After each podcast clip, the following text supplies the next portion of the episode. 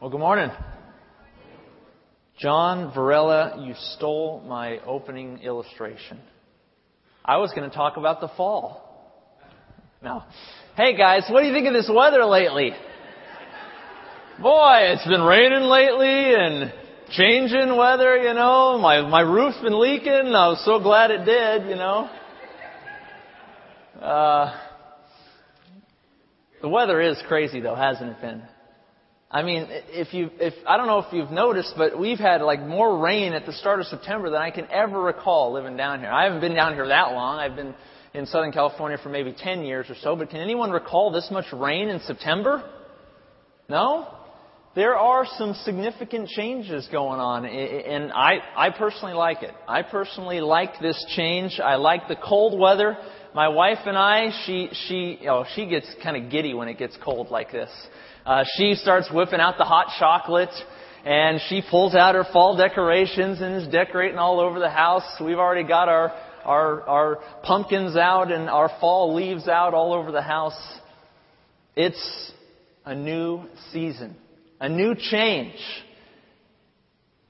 In the book of Mark, the Gospel of Mark, chapter 1 verse 16, we are going to begin to see a whole new world. A whole new world. Times are absolutely changing in the land of Galilee. A man by the name of Jesus Christ has shown up on the scene, and with him comes a whole new season, a whole new period of change for that regular little town of Capernaum. A simple little town on the northern coast of the Sea of Galilee a village, one of the more prominent villages on the Sea of Galilee, but nevertheless a small village. And these people are about to watch someone who's going to bring in a great deal of change. Jesus Christ is walking into their village today, and he's bringing with him a whole new season, a whole new outlook on life, and everyone around him is going to be attracted to this new change. The title of my message today is One Day with Jesus. One Day with Jesus, five lessons from Capernaum. I couldn't uh, put it any other way because this is a day with Jesus. With the exception of perhaps the first story we see, our text today is going to cover a 24 hour period. A 24 hour period in Jesus' earthly ministry. Perhaps the first 24 hours of ministry in Galilee. Turn in your Bibles to Mark chapter 1, verses 16, and we're going to go all the way to 38, but we're going to read differently today. We're, we're not going to read through the whole text as one. I want to read these in vignettes, in small stories. Small, bite sized stories. There are five of them. And with each story, I'd like to draw out a lesson that you and I can learn from in each of these stories. And so we're going to read them piece by piece by piece. And in the end, we're going to try and pull them all together and find out what exactly is taking place in this one day with Jesus. Turn in your Bibles to Mark chapter 1. We're going to begin in verse 16. Now again, with the exception of this first story, everything that you read here is taking place in a 24 hour period. This story at the start perhaps happened just days earlier. Take a look at Mark 1, 16 to 20. It says this. And as he, that is Jesus, walked by the Sea of Galilee, he saw Simon and Andrew, his brother, casting a net into the sea, for they were fishermen. Then Jesus said to them, Follow me and I will make you become fishers of men. Then immediately, they immediately left their nets and followed him. When he had gone a little farther from there, he saw James, the son of Zebedee, and John his brother, who were, who also were in the boat mending their nets. And immediately he, Jesus, called them, and they left their father Zebedee in the boat with the hired servants and went after him. Follow me, and I will make you become fishers of men. Jesus' summons to these four fishermen is very apropos in light of their profession. They were fishermen. They were men who would go out into the Sea of Galilee, who would catch fish and bring it back into the towns, the villages, and sell them that day and make a profit. Fishermen, by and large, were not necessarily the poorest of the poor. Uh, sometimes we get the impression that a fisherman in Galilee was, was, a, was, was undoubtedly a poor person. Not necessarily the case. If you look closely, it says that James and John, the sons of Zebedee, they had their own boat. So they at least had some sort of a, of a business rolling, if you will. And in their profession, in fishing, uh, Jesus, this is the profession that Jesus latches onto, and he says, Hey, you're a fisherman? You catch fish? You catch fish for a living? I want you to fish for me. I want you to follow me, and I will make you become fishers of men. What were they catching men for? Is the question. What were they catching men for? Why did mankind need catching? You know, we often hear this term fishers of men, and we think in terms of the positive. We think in terms of uh, if I'm a fisher of men, I am someone who uh, catches people for the Lord. I, I, I, I throw out my net, if you will. I evangelize. I reach out and I, and I bring people into the kingdom of God by evangelizing. What's interesting about fishing in the Old Testament is that every time fishing is mentioned, every time fish are mentioned, by and large, the context is a context of judgment. It is a context of condemnation. You turn to passages like Jeremiah 16, 16. You turn to passages like Ezekiel 29, 4 to 6. And I have many others where I could point you to. And in all of those passages, fishing as a profession was used as a metaphor for judgment for condemnation. For God saying, I'm going to fish you out, as if to say, I'm going to pull you out and cause you to be judged. Now, what did Jesus mean when he said, I'm going to make you become a fisher of men? It seems to me that he meant just the opposite.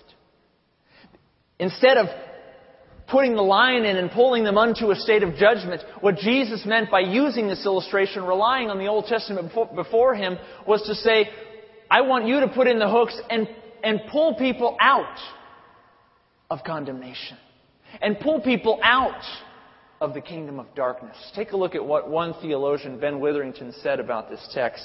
He says, What Jesus seems to be asking these disciples to do is to rescue some in the face of coming eschatological judgment.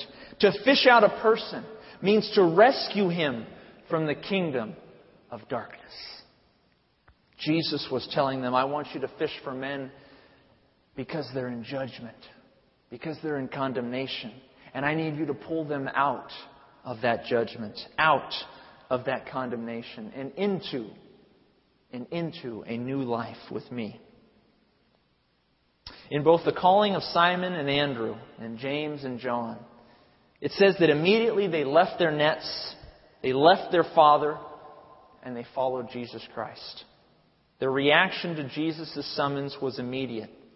Now, some, some of us look at this reaction uh, and we make the assumption, and perhaps rightly so, I'm not quite sure, but we make the assumption that, that this action of following Jesus was in effect a validation that these four men believed in Christ as they left their nets. Uh, some of us, we look at this episode and we say that was the time in which these four men became Christians, if you will, began to follow Christ and, and believed on Him for the first time. And there are good reasons to believe this. This could be the case.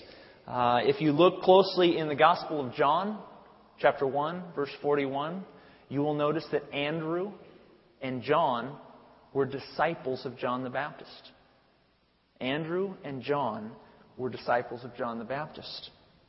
So certainly they had a fair amount of teaching coming from the one who was the forerunner to Jesus Christ. Also, in, in that same chapter of John, John 140, he, uh, excuse me, John 141, Andrew identifies Jesus as the Messiah. He goes to his brother Simon, Simon Peter, and he says, Simon, Simon, we found the one who is called the Christ. We found Jesus, who is called the Messiah, the one who is to be the anointed one of Israel. Andrew had at least rightly identified Jesus, and presumably he had believed in Jesus. But on the other hand, on the other hand, what kind of Messiah, what kind of Messiah did Andrew and the rest think Jesus would be? Was their view of the Messiah similar to that of the vast majority of Jews of that day? The vast majority of Jews of that day believed that the Messiah, the anointed one of Israel, would be a political ruler. One who would overthrow Rome. Who would crush the Roman imperial empire and would reestablish Israel as the premier, preeminent nation in all the world. That was what the vast majority of people believed the Messiah would be. And so when Andrew says in John 1:41, "We found the Messiah," what did he mean? In truth, we don't know what he meant. We don't know what conception of the Messiah Andrew had at that time. And as a matter of fact, if we look at the Gospels clearly, it seems that, that there was a great amount of confusion among the disciples as to who Jesus was. They seemed to express belief in him, but at the same time, they would have mass confusion over who he was, and, and, and, and they would say, No, no, no, you, you're not going to go and die. What are you talking about? We don't know. We don't know when these disciples came to a saving faith in Christ. It very well could have been when they left their nets. Equally so, it very well could have been much later on in their lives. What's the point of all this speculation? What is my point in saying all of this? It is this it is just as plausible to make the argument that Jesus called these four fishermen to follow him and become his disciples before they believed in him, as it is to assume that they were believers from the time they left their nets to follow Christ. In fact, as we will see in this Gospel of Mark, as we read through this carefully, what we will notice is that the disciples show tremendous confusion over who Jesus is and what his mission is all about. But Jesus is patient with them. He's patient with them. All that Jesus asks is that they follow him, that they learn from him, that they walk where he walks, that they see what he sees. May I suggest that this is a tremendous method of evangelism? May I suggest that Jesus' method here in calling people to follow him before they had rightly understood everything there was to know about him, before they had uh, completely and utterly repented of their past ways, before they had all of their ducks in a row, if you will, Jesus said, Hey, follow me. Learn from me. Watch me. Listen to me. See what I see. A tremendous method of evangelism. You know, in, in VBS and Awana, I don't know if you know this. Um, in VBS and Awana Ministries, our church permits non Christians to serve. We do we purposefully allow non Christian parents in particular to come and to serve, not in teaching capacities, in listening capacities, in helping capacities only. And we allow unbelieving parents to listen to Awana kids as they say their Bible verses. And we allow unbelieving parents to come and to help in VBS ministry, to maybe help with craft time or help with whatever uh, volunteer needs are out there. You know why we do this? because we're convinced that people need to see Christianity in action. People need to see what happens when they walk into this place and they see the kingdom of God being accomplished here and now at Coast Bible Church. I welcome unbelieving parents to serve in our church's children's ministries in capacities which is not going to be teaching or leading ministries, but in helping ministries, in listening ministries, in places where they can sit and watch and look and see what is happening here. I would argue it's perhaps the most effective way that we can reach these unbelieving parents. Now, to be clear, we, we make sure we go through a lot of other checks. We have background checks. We make sure we know these people. But, but really, in the end, the point is this, friends. Jesus' method was, hey, follow me. Follow me. Watch me. Listen from me. In the end, we can learn from this method of evangelism. Life lesson number one, friends, is this. Jesus' method of converting people was a come and see kind of process. He included folks in his mission before they themselves had all their ducks in a row. He included people in his mission before they themselves had all their ducks in a row. And might I add, none of us have all of our ducks in a row, except perhaps Tom Bennett. I'm just I'm making fun of Tom because he's he always makes fun of me during the service. You know, I see him back there waving. None of us have our ducks in a row. None of us do. My goodness. If we said, no, no, no, you gotta make sure you repent of all your sin before you serve in ministry, make sure you know all there is to know about the Bible before you serve in ministry, are, are you kidding me? None of us would be qualified. No. Bring people in the doors.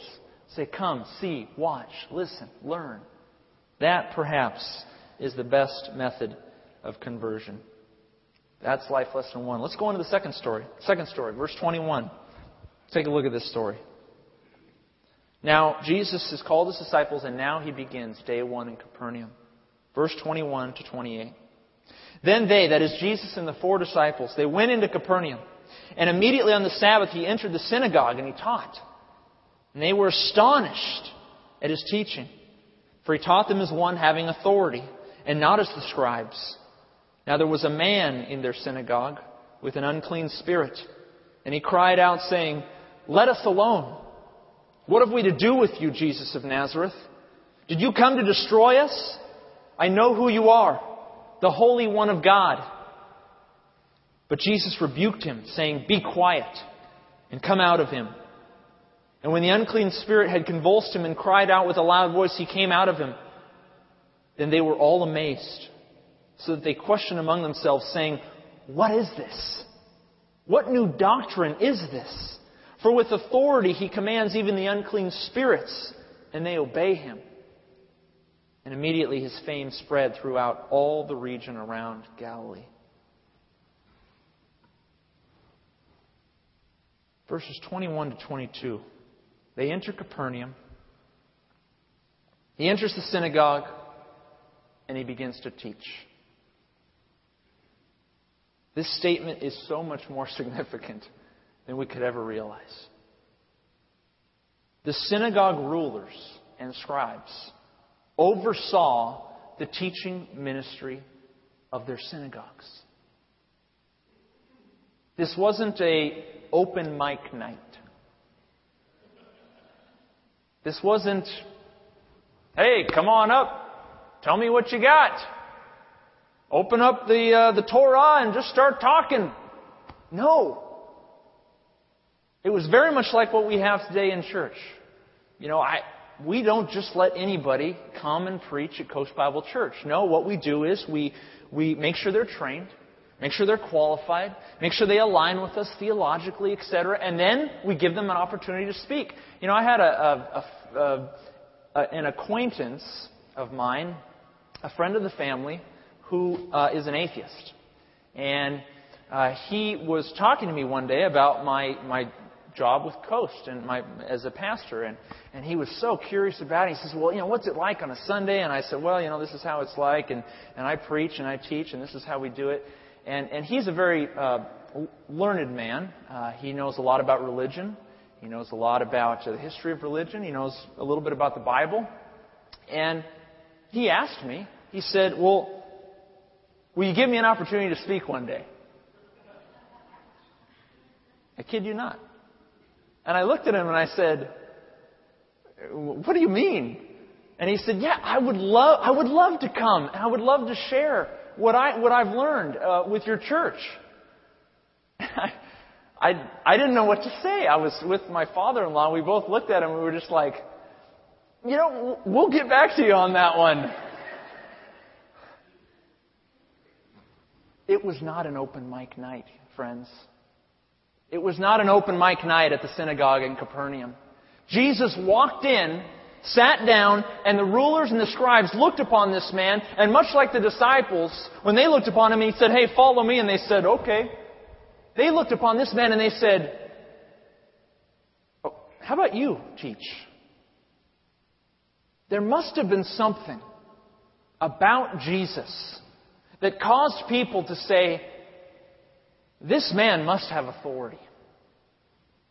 This man must know something. There is something about this man that is unique, that is distinct, that I have never seen before.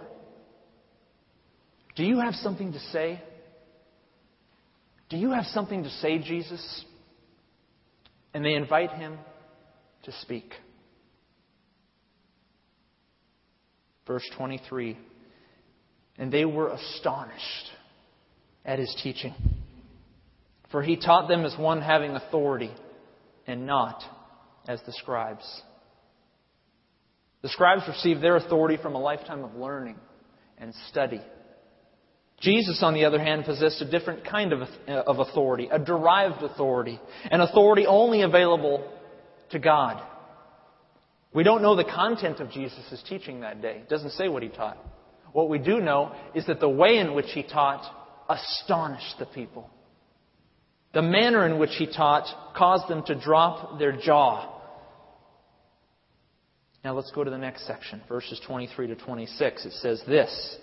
Now there was a man in their synagogue with an unclean spirit, and he cried out, saying, Let us alone. What have we to do with you, Jesus of Nazareth? Did you come to destroy us? I know who you are, the Holy One of God. But Jesus rebuked him, saying, Be quiet. Come out of him. When the unclean spirit had convulsed him and cried out with a loud voice, he came out of him. Suddenly, as Jesus is teaching, a demon possessed man, either in or just entering into the sanctuary, the, the, synagogue, this man begins to interrupt Jesus' teaching. And it says he cried out, which is another word for shouted. He shouted, Let us alone. What have we to do with you, Jesus of Nazareth? Did you come to destroy us? I know who you are, the Holy One of God. The demon uh, identifies Jesus here. He identifies Jesus. Why does he do so? Um, if you if you are a, a historian, a historian of the first century, you will know that there are accounts of exorcisms.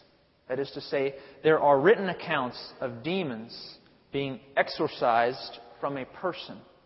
And in these accounts, these are non biblical accounts, these are not from the Word of God, but nevertheless, in these accounts, it was common practice of the person exorcising a demon, it was common practice for that person to name the demon, to call him by his name in order to gain control and power over the situation. Jesus did that. Mark chapter 5. Jesus asked a demon, he said, What's your name? The demon said, My name is Legion. Jesus, at that period of time in Mark 5, he was following a common practice, if you will, of that day, of identifying the demons such that he could gain power and control over the situation. This was common practice in, in exorcisms. What the demon is doing in verses 24, in verse 24, is he is reversing that process. This demon is naming Jesus, is identifying who Jesus is, so that he can perhaps gain a footing, gain ground, gain control, gain power of the situation.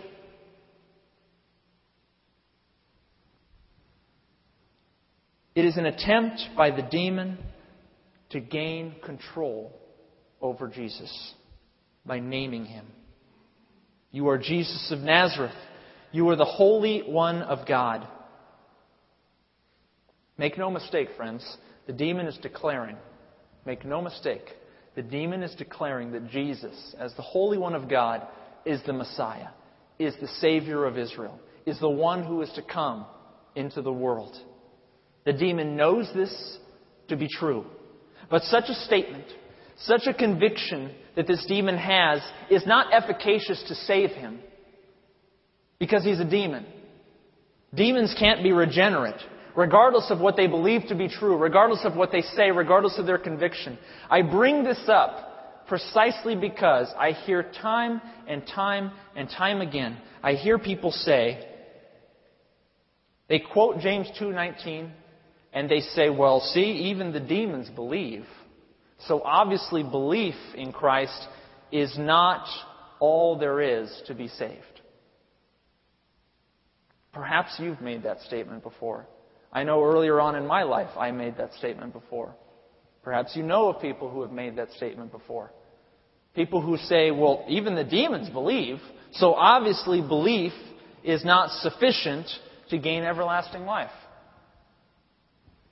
I want to say very clearly that is a very foolish statement. That is a foolish statement. And the reason that is a foolish statement is because, first of all, James 2.19 has nothing to do with demons believing in Christ. It indicates that the demons believe God is one. God is one, the Shema. God is one. Hear, O Israel, the Lord our God, the Lord is one. The demons believe that, if you will.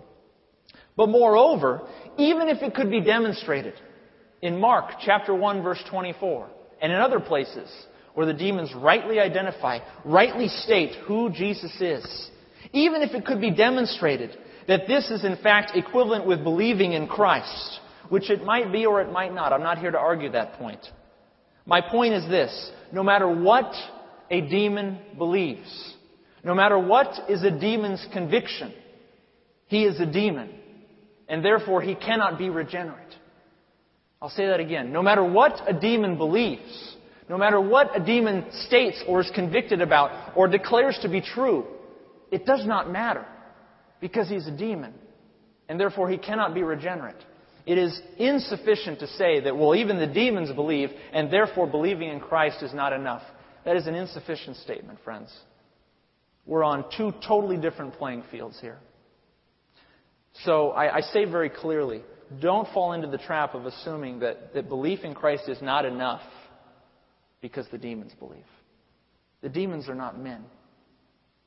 They are spiritual beings. Wicked spiritual beings. Perpetually wicked. In another realm, if you will. And the rules do not apply to them as they do to us with respect to saving, with respect to regeneration, with respect to justification. We know and can be sure based on John 3:16, John 6:47, so many others that believing in Christ is all that is needed to be saved. Moving on to Jesus' response. He says, Be quiet and come out of him. Why did Jesus silence the demons? I pose this question to you. Why did Jesus silence the demons? One, Jesus did not allow demons to gain control of their encounters with him by identifying who Jesus was. We just spoke about this. Jesus did not want that demon, if you will, to gain a foothold, to gain a, a strong point in, in the dialogue, in the episode there. Two, Jesus did not intend for people to learn the truth of his identity from a demon. It was not Jesus' intention to have demons declare the truth of who Jesus was to people. Obviously, that was not something that Jesus desired. And so he said, Be quiet. Be quiet. We're going to come to a third reason, but we're going to wait on that for just a moment. So hold off on that third reason. But notice what happens. He says, Be quiet, come out of him, and what happens? The unclean spirit convulsed and cried out and came out.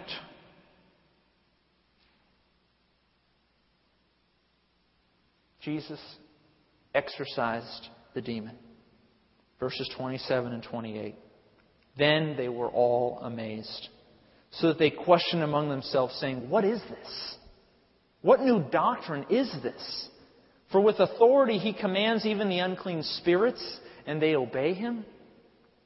And immediately his fame spread throughout all the region around Galilee.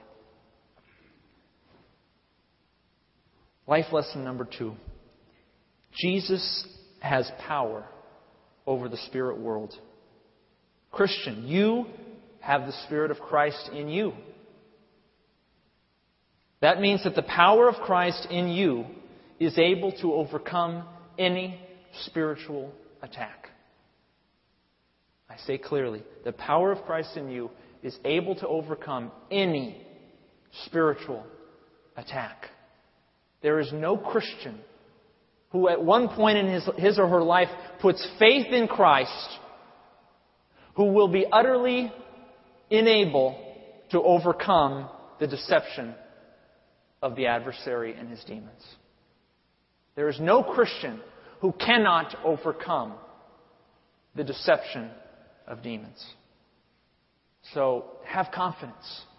Know clearly that when the Spirit of Christ is in you upon faith in Jesus Christ, when you have that power of Christ in you, you at that point in time forever are able to overcome any spiritual attack.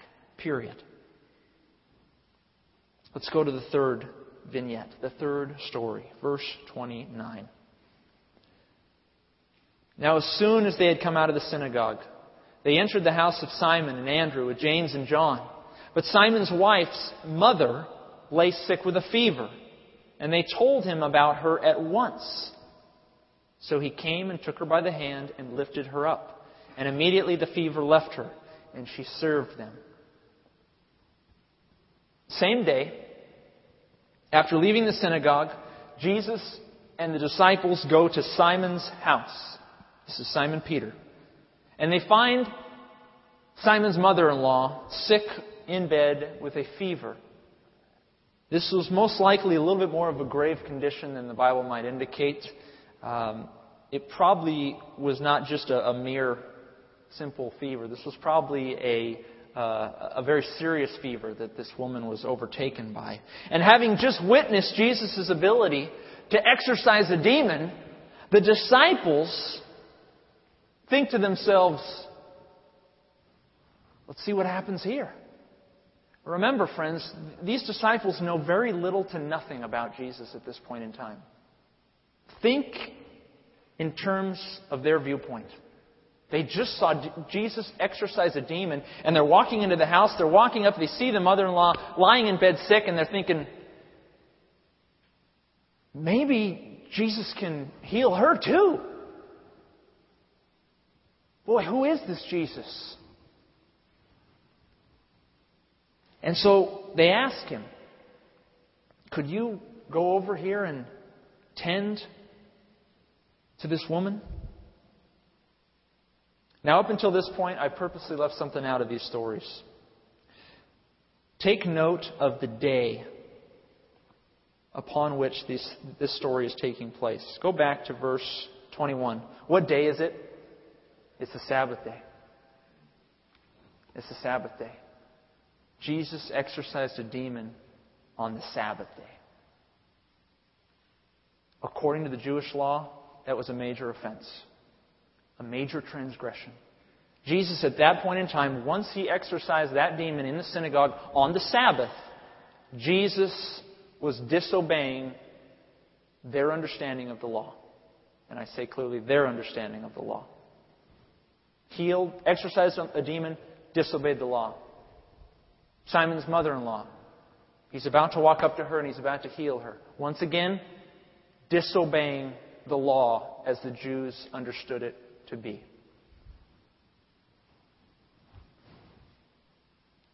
What is more, When Jesus heals this woman, it says this, it says, verse 31, He came and took her by the hand and lifted her up, and immediately the fever left her.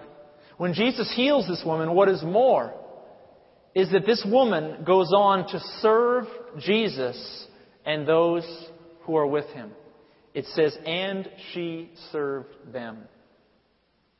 Without question, this simple statement would not have gone unnoticed by those within Simon's house, by those reading the Gospel of Mark. The word used for serve is diakoneo, and is most often understood in terms of preparation and the serving of food. Not only was Jesus disrupting the common Jewish understanding of keeping the Sabbath, but so also those that followed him, Simon's mother in law, and those who were touched by him in his ministry, these people also began to reinterpret commonly held Jewish religious practices in light of being face to face with Jesus Christ. Life lesson number three it is better to do good than to conform to the traditions of men. It is better to do good than to conform to the traditions of men. You know, I'm reminded of the Good Samaritan. We, we hear the story often. But again, a man is going from Jerusalem to Jericho, and two people pass him a Levite and a priest. Undoubtedly, this Levite and this priest were either coming from Jerusalem, having just worshiped in the temple, or they were going to Jerusalem, we don't know which, going to worship in the temple in Jerusalem. And yet, rather than pause from their tradition of worship and helping the man in the ditch, they pass on by and they squander the opportunity to do good rather than to keep to their tradition. We have traditions today, make no mistake. Um, those of us who uh, pass you know, I think of passing someone, a, a woman on the side of the freeway with a, a flat tire. Well, I got to get to church on time. Prime example. Uh, we could name many others. Friends, uh, I would rather you be late. 30 minutes late, no less. I'd rather you miss my sermon than to pass someone who was in need on your way to church. We're not going to have anybody here next week, and that's okay. I would rather you do that. I would rather you do good than keep coming here every day at 10 a.m. just to show up. That's what Jesus is saying. Better to do good than to keep to the traditions of men. Now, news about Jesus, friends, was getting around quite quickly by now. The people at Capernaum were thrilled, thrilled to learn that a miracle worker had entered their town. Yet still, they were reticent, they were slow to associate with this miracle worker. After all, he was dishonoring the Sabbath. He was dishonoring their long-standing traditions. Now, the crowds desired the physical benefits that Jesus brought, the healings, the exorcisms. They desired his physical blessing, but they were slow to embrace his opposition to commonly held Sabbath practices of that day. This leads us to our fourth story, verse 32. At evening, when the sun had set, they brought to him all who were sick and those who were demon possessed. The whole city was gathered together at the door. Then he healed many who were sick with various diseases and cast out many demons. And he did not allow the demons to speak because they knew him. Take note of the first clause. At evening when the sun had set. What day is it now? It's not the Sabbath. When the sun had set, the Sabbath day was over. Upon close inspection, Mark is simply declaring here that the people of Capernaum were afraid, afraid to break ties with the interpretation of the Old Testament law as they were associating with Jesus.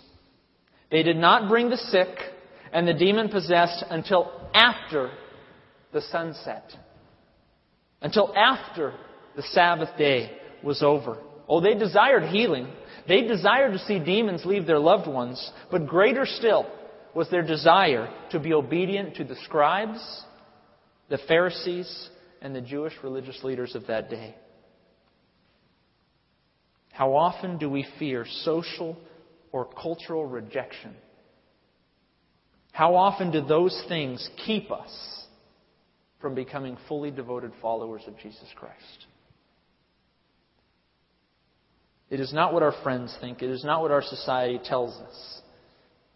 We are to be people who speak, think, and act like Jesus Christ in any given situation. We are not to shrink back when society tells us we're a little bit weird, or a little bit odd, or a little bit phony. Now, Jesus' fame here is spreading quickly. It says the whole city was gathered together at the door, bringing to him all who were sick and the demon possessed. Now, we can identify with sick people, right? Illness, regular part of life. Uh, I, I've gotten sick many times. You've gotten sick many times. We understand what sickness is all about. But notice Mark says that all the townspeople are bringing to Jesus all those who are demon possessed. Now, for me, this begs the question how many people were demon possessed in the first century? My goodness. If, if this is a, I mean, this would not be a statement if Jesus came here today. If, if Jesus were to come here today and we were to write an account of what Jesus did, we would probably say that Jesus, you know, he, he, he healed those who were sick. Um, we don't really have a context for understanding that he came and he exorcised demons, because here in the West, um, we don't uh, we don't have a, a view, if you will, of how powerful the spirit world is. Um, I think we, we often suppress it, and perhaps other things uh, creep in. Uh, material blessing creeps in. Money. Money, money, money. And, and, and, and some might argue that that, that is a, a, form of possession, if you will, those that are, are beheld to money. But nevertheless, we don't fully realize what it would have been like to have many, many people in your community demon possessed demon possessed. Yet, first century Galilee was a place in which demon possession was rampant. And I would argue that it is still rampant today, even in the West, but more so in places like Africa, in the Middle East, parts of Asia. You read about Christians in those regions, you will read about demon possession. You will see what it might have been like for first century Galileans. And it says this, once again, verse 34, and he did not allow the demons to speak because they knew him. Back to our question. I said, why did Jesus silence the demons? One, we said Jesus did not allow demons to gain control of their encounters with him by identifying who Jesus was. Two, Jesus did not intend for people to learn the truth of his identity from a demon. And third, and perhaps most importantly, 3. Jesus did not want the demons to identify him as Messiah, knowing the Jews of that day did not have, did not have an accurate understanding of the purpose of Messiah's coming. Jesus first wished to reestablish the true meaning of Messiah by his life and his teaching. Uh, I, I, I would argue that this is the primary reason why Jesus tells people be quiet. He tells demons to be quiet early on in his ministry. And he also tells people to not tell others who he is. You say, well, why would Jesus do that? Why would he heal somebody and then say, shh, don't tell anybody? Don't tell them who did this. I would argue that is the reason. Because if they went around saying, He's the Messiah, everyone around Jesus would have said, Put a crown on him. Let's go to war with Rome. Let's do battle. And Jesus says, That's not why I've come. And so I don't want to be identified as Messiah quite yet. I want to reinterpret what it means. I want to give the, the genuine meaning of what it means to be the Messiah of Israel. And that is first and foremost to be the one who brings forth spiritual, eternal refreshment, resurrection life. Lesson number four Jesus is concerned that people have a correct understanding of who he is. Such a task requires diligent, prayerful study of the Bible. As you read the Word, ask the Holy Spirit to show you how your conception of Jesus may be deficient. Might I add that this is my favorite area of study? It's, uh, some scholars call it the historical Jesus study, if you will. This is my favorite area of study, is studying who Jesus really was. Because I've got a lot of conceptions in my mind about who Jesus was. And a lot of those conceptions are unbiblical conceptions. And I imagine each of you have conceptions about Jesus that just aren't there. They just aren't listed biblically. They just aren't listed historically. Friends, conceive of Jesus only as you see him in the Word of God. Read it plainly. Ask the Spirit to guide you and show you where how your conception of who Jesus is might be deficient, because chances are it is in some ways. I know mine still is. Every day I open the Word, I learn something new about Jesus Christ. I do. Because I'm looking for it. Look for it. Fifth and finally, here we go. Last story. Verse 35. Now in the morning, having risen a long while before daylight, he went out and departed to a solitary place, and there he prayed. And Simon and those who were with him searched for him. And when they found him, they said to him, Everyone, everyone is looking for you. But Jesus said to them, Let us go into the next towns, that I may preach there also, because for this purpose I have come forth. Jesus went out and he prayed. Crowds, fame around him. Early on in the morning, he got away. Before the sun came up, he went off to a solitary place and he prayed. This is one of the three prayer episodes in the Gospel of Mark. We don't know what he prayed. It doesn't say what he prayed. But I would argue that the remaining verses give us a clue as to what Jesus was praying about. Notice what Simon says. He says, Everybody's looking for you. What are you doing out here praying? The whole town is stoked. You've been exorcising demons. You've been healing the sick. Let's go back. Let's perform more wonders.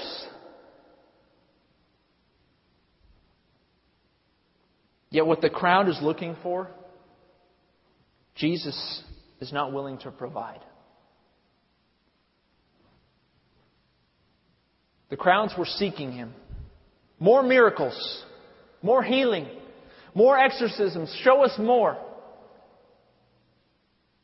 I would argue that undoubtedly at least some part of Jesus' prayer time with the Father must have included a time of asking the Father what to do with the crowds at Capernaum. What do I do with these people? They're coming to me in droves, yet they're coming for merely physical healing. They're not aware that I'm bringing with me something far greater Something that transcends the temporal and the physical. Jesus knew full well that despite his temporal physical healings, all of the people whom he healed physically would one day die. One day they would physically die. And Jesus was reasonably fearful that the great attraction of his temporal healing power would at the same time detract from his ultimate purpose to give resurrection life to all who believe in him. To give new life, new kingdom life to those who would believe in him. And so when Simon says, Everyone is looking for you, Jesus says, Let's go. Let's go. Why? That I may preach there also. Let's go to those next towns that I may preach, proclaim, declare a message. Because for this purpose I have come. It is not my intention to merely heal temporal sicknesses and diseases. The reason I've come is to bring the message of eternal healing. The reason I've come is to speak the gospel of the kingdom of God. The reason I've come is to preach the message of resurrection that is found by believing in me. R.T. France, theologian, says this What is sought by the people is the continuation of the healing, teaching, healing, and exorcism which have marked Jesus' powerful impact on the life of Capernaum. The disciples assume, and the people are demanding, that things should continue as they have so impressively begun. But Jesus has other priorities. His primary mission is not to be a wonder worker, but to proclaim the kingdom of God. It's well said. Preaching the message of resurrection, kingdom life, comes first. It is the message that counts. The healings, exorcisms, social helps, feeding the poor, clothing the sick, all of these things are of tremendous importance in Jesus' ministry and in ours. But each one of these takes a back seat when it comes to proclaiming the message of the kingdom of God. Jesus said, My purpose is to preach this message. Lesson 5.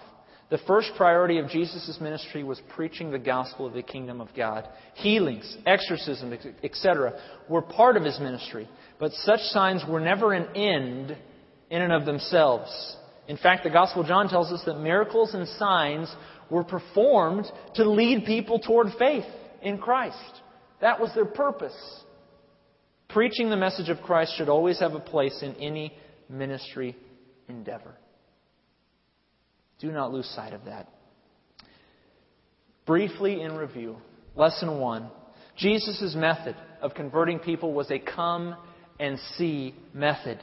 He included folks in his mission before they themselves had all their ducks in a row. Lesson two Jesus has power over the spirit world. Christian, you too, you who have believed in Christ for everlasting life, you have the Spirit of Christ in you. The power of Christ is able, able to overcome any spiritual attack. Any. Any. Marianne's good friend, good student friend, has been overcome in a cult. And yet, um, she tells me that this young man believed in Christ. She's quite confident that he believed in Christ at a young age. I declare to you that this man cannot be utterly overcome by the deception of demons. He cannot be. The Spirit of Christ within him, we, we should pray, will and can and is able to bring him up out of this deception and to cause him to return to the Lord Jesus Christ. Lesson three it is better to do good than to conform to the traditions of men. Lesson four Jesus is deeply concerned that people have a correct understanding of who he is. Such a task requires diligent, prayerful study of the Bible. As you read the Word, ask the Spirit to show you how your conception may be deficient. And five, the first priority of Jesus was preaching the message of the kingdom of God healings and exorcisms, these things are part of his ministry, but they were never an end in and of themselves. Miracles and signs are performed to lead people to faith. Preaching the message should always have a place in any ministry endeavor. What do we make sense of all this, friends? I just want to leave you with this. Jesus is getting popular. He's getting famous in Galilee. He's walking and talking and preaching and healing, and the crowds are going, Wow! Look at this miracle worker. And yet, Jesus is quieting demons. Jesus is leaving Capernaum. Why? Because their conceptions about him are misguided. They're missing it. Jesus does not want his healing ministry to detract from the message that he brings. He does not want the demon's declaration of him as Messiah to detract from what the true Messiah of Israel is to be. As we continue in Mark next week, keep this in mind. This is going to be a great study for all of us. I, I hope that this has been beneficial for you today. Let's close in prayer, shall we? Heavenly Father, God, I, I thank you for your word. I thank you for the life lessons from which uh, we can learn from as we study your word. Father, these uh, vignettes, these little stories in the life of Jesus and Mark are helpful. I pray, Lord, that that these lessons can be applied to our lives. And that we as a people, as a church, would not misrepresent you, would not misconceive of who you are. Father, you desire, your Son is, is interested in being accurately known. I pray, Lord, that we would accurately know your Son, Jesus Christ, in whom we have everlasting life by believing in him. Thank you for this time. In Jesus' name we pray. Amen.